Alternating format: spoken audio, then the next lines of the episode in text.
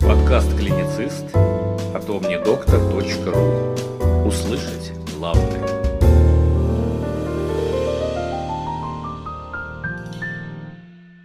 Подкаст предназначен исключительно для медицинских и фармацевтических работников. Коллеги, добрый день. Это подкаст «Клиницист» и с вами Кирилл Мельников.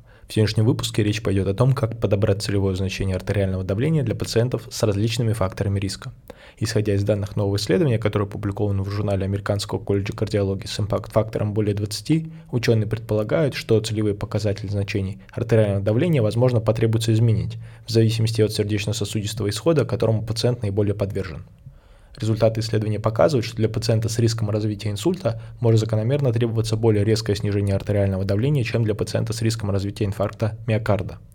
В течение среднего периода наблюдения почти в 4,5 года в исследовании, в котором приняло участие более 30 тысяч человек, было зарегистрировано 2600 случаев инфаркта миокарда, 866 случаев развития сердечной недостаточности, более 900 эпизодов острого нарушения мозгового кровообращения и 3700 смертей.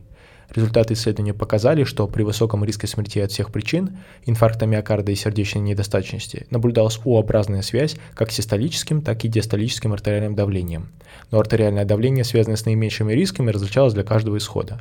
Так, исследователи отмечали, что достаточно высокое систолическое и диастолическое давление было связано с самым низким риском смертности от всех причин по сравнению с давлением 110 на 80, 120 на 90 в таком интервале для инфаркта миокарда и сердечной недостаточности.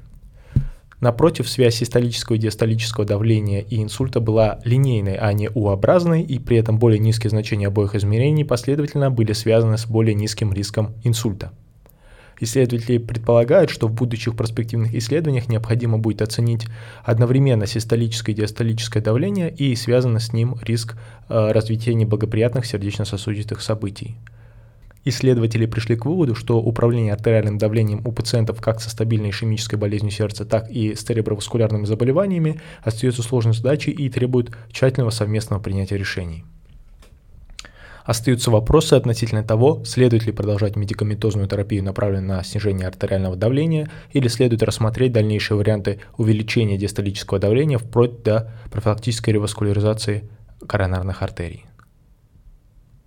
Коллеги, спасибо. С вами был Кирилл Мельников и подкаст «Клиницист». Оставайтесь с нами.